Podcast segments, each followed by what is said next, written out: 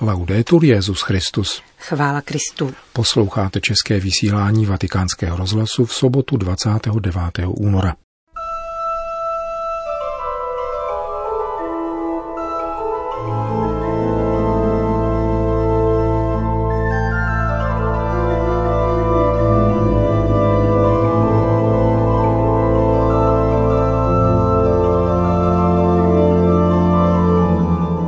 Papež omezil svůj program na osobní audience. Zběhlost v naslouchání Bohu je prorockou zkušeností, říká otec Pietro Bovati, který od zítřka povede postní duchovní cvičení pro papeže a římskou kurii. A nakonec třetí část přednášky papeže Františka o hořkostech v kněžském životě, která zazněla na postní duchovní obnově kněží římské diecéze. Pořadem provázejí Milan Glázer a Johana Bronková. Zprávy Vatikánského rozhlasu. Vatikán. Podle sdělení vatikánského tiskového mluvčího papež František dnes ráno jako obvykle v kapli domu svaté Marty sloužil mši svatou, ale bez účasti lidu. Jeho dopolední program pak pokračoval 4 osobními audiencemi.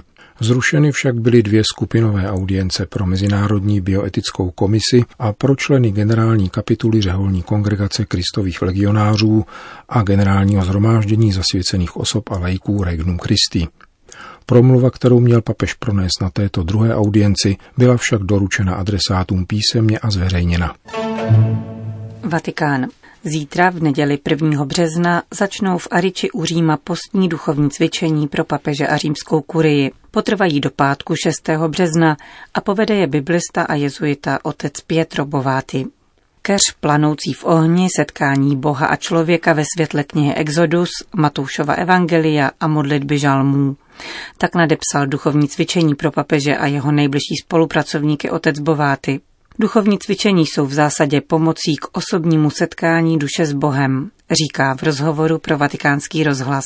Úkolem duchovního vedení je napomoci tomuto setkání, aby k němu každý došel.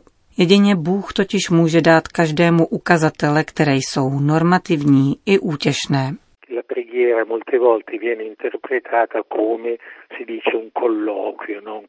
Modlitba je často interpretována jako rozhovor, vyjevení své duše Bohu. To je však jen jedna dimenze modlitby.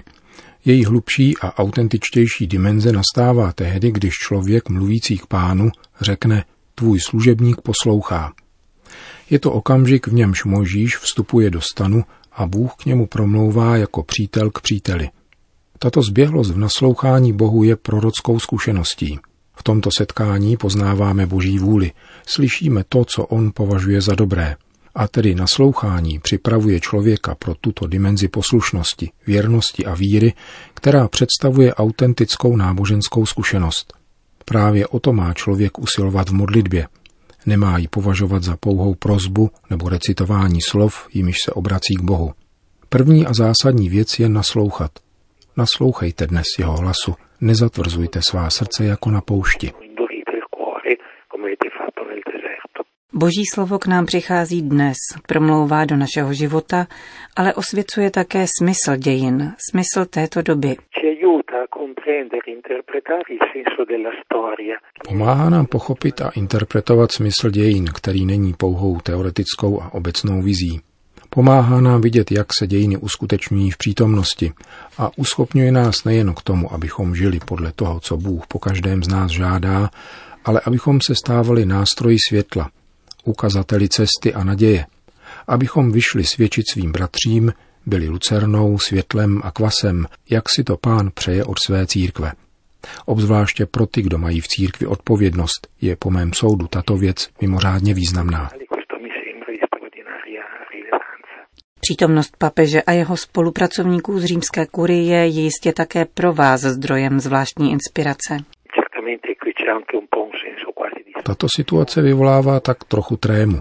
Ovšem mým nepatrným a bratrským úkolem je předat náboženskou zkušenost, kterou jsem načerpal z naslouchání Božímu slovu, a poskytnout jakousi pomoc, podnět k modlitbě, aby bylo možné zakusit tuto krásu a hloubku, tuto pravdu Božího slova. Slova, jež nás zasahuje hluboce a osobně.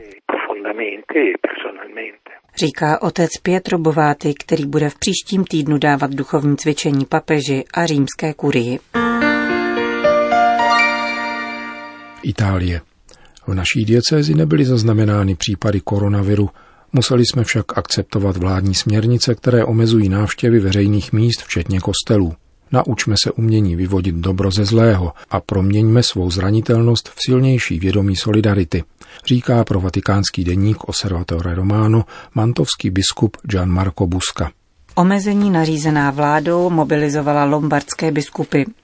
Rozhodli jsme se využít všech sociálních médií, které jsou k dispozici. Jakkoliv jsou často kritizována, v situacích jako je tato může být jejich užívání skutečným požehnáním, říká mantovský biskup.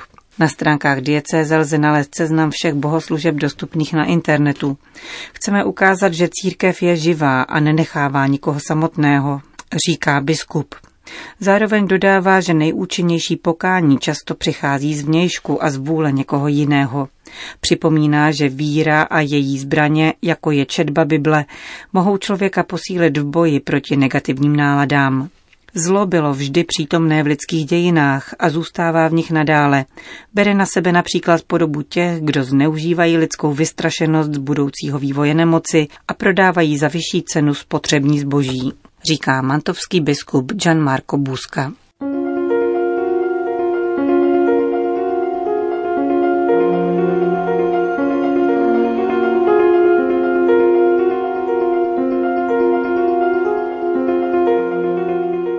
Ve čtvrtek se v římské bazilice sv. Jana na Lateránu konala postní kajícná liturgie pro kněze římské diecéze, kde zazněla přednáška papeže Františka o hořkostech v kněžském životě. Přinášíme vám její závěrečnou část, pojednávající o třetí příčině zmíněných hořkostí, kterou představují problémy mezi samotnými kněžími. Presbyterát v těchto posledních letech doznal rány finančních a sexuálních skandálů. Podezření učinilo vztahy drasticky chladnější a formálnější. Už netěší dary druhých, a dokonce se zdá, že jejich posláním je mařit, minimalizovat a podezřívat. V souvislosti se skandály nás pokušitel tlačí k donatistickému pojetí církve. Uvnitř jsou bezchybní a kdo pochybí, ven. Máme chybná pojetí bojující církve na způsob církevního puritanismu. Kristova nevěsta je a zůstává polem, na kterém roste pšenice a koukol až do Parúzie.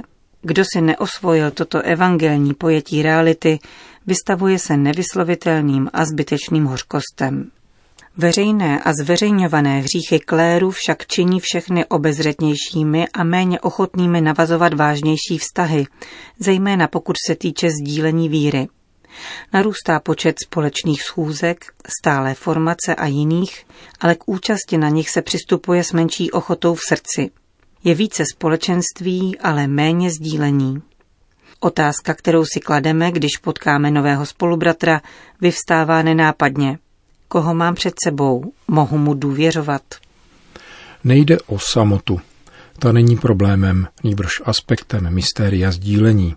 Křesťanská samota toho, kdo vstupuje do svojí komůrky a modlí se k Otci ve skrytu, je požehnáním a pravým zřídlem láskyplné vlídnosti vůči druhým. Pravý problém spočívá v tom, že už není čas být o samotě. Bez samoty není láska nezištná a druzí se stávají náhražkou prázdnoty. V tomto smyslu se jako kněží máme stále znovu učit být evangelním způsobem sami, jako Ježíš v noci s Otcem. Řekněme si upřímně, jde o samotu jen napůl. Je to samota prostoupená jmény, tvářemi a situacemi. Samota pastýře, který večer přijde unaven, aby mluvil se svým pánem o všech těchto lidech. Je to samota obydlená smíchem a pláčem lidí a společenství. Samota tváří nabízených pánů. Tady je dramatem izolace, což je něco jiného než samota. Izolace je nejenom a ani ne tak vnější, jsme stále mezi lidmi, ale spíše tkví v duši kněze. Začnu od té nejhlubší izolace, abych se potom dotkl té nejvíce viditelné formy. Jsme izolováni vzhledem k milosti. Pod vlivem vtíravého sekularismu už nevěříme ani necítíme, že jsme obklopeni nebeskými přáteli, nesmírným množstvím těch, kdo se na nás dívají. Zdá se nám, že náš život a naše strasti se nikoho nedotýkají. Svět milosti se nám pozvolna stal cizím, svatí nám připadají pouze jako imaginární přátelé dětí. Duch, který přebývá v srdci, podstatně a nikoli obrazně, je něčím, co jsme kvůli roztěkanosti či nedbalosti snad nikdy nezakusili. Známe, ale nesaháme. Odstup od síly milosti produkuje racionalismy nebo sentimentalismy, nikdy vykoupené tělo. Jsme izolováni vzhledem k dějinám. Zdá se, že všechno končí tady a teď, bez naděje ve slíbená dobra a budoucí odměnu. Všechno začíná a končí s námi. Moje smrt není předáním štafety, nýbrž nespravedlivým přerušením. Čím více se cítíme zvláštní, mocní a obdarovaní, tím více se srdce uzavírá nepřetržitému smyslu dějin božího lidu, k němuž patříme. Naše individualistické vědomí nám namlouvá, že nebylo nic před námi a nic po nás.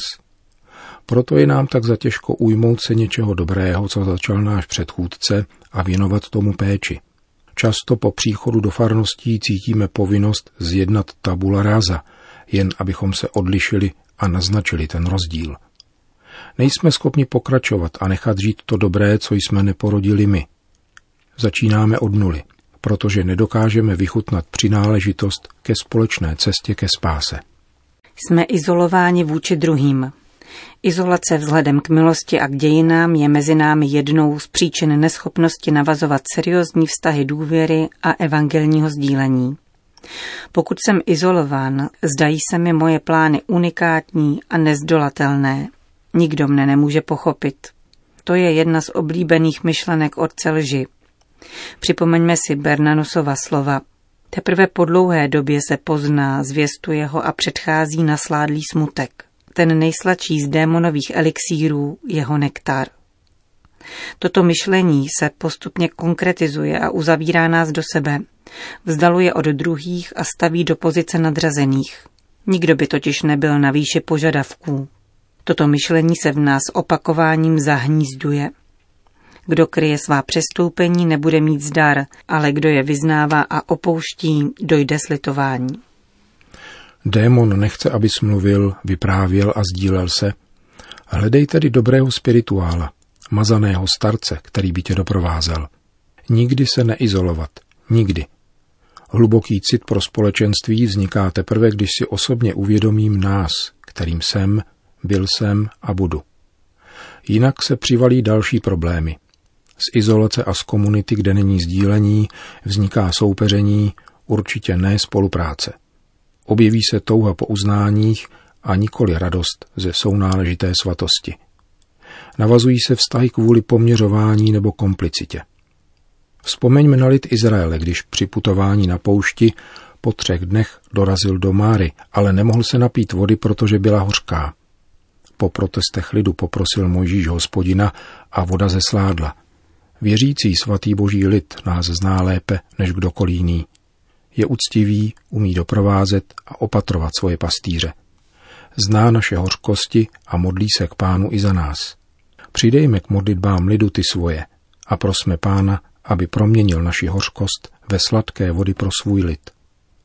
Prosme Pána, aby nám daroval schopnost rozpoznat to, co nás roztrpčuje, a nechat se tak proměnit a být smířenými lidmi, kteří směřují, uklidněnými, kteří uklidňují, a plnými naděje, abychom naději vlévali. Boží lid očekává, že budeme duchovními učiteli, schopnými indikovat studně sladké vody uprostřed pouště.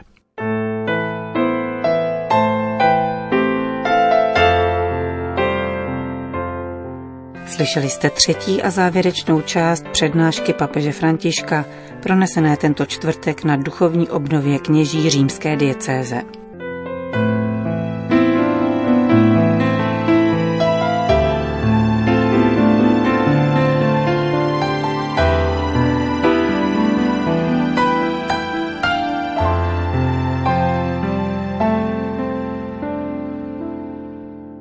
Končíme české vysílání Vatikánského rozhlasu. Chvála Kristu. Laudetur Jesus Christus.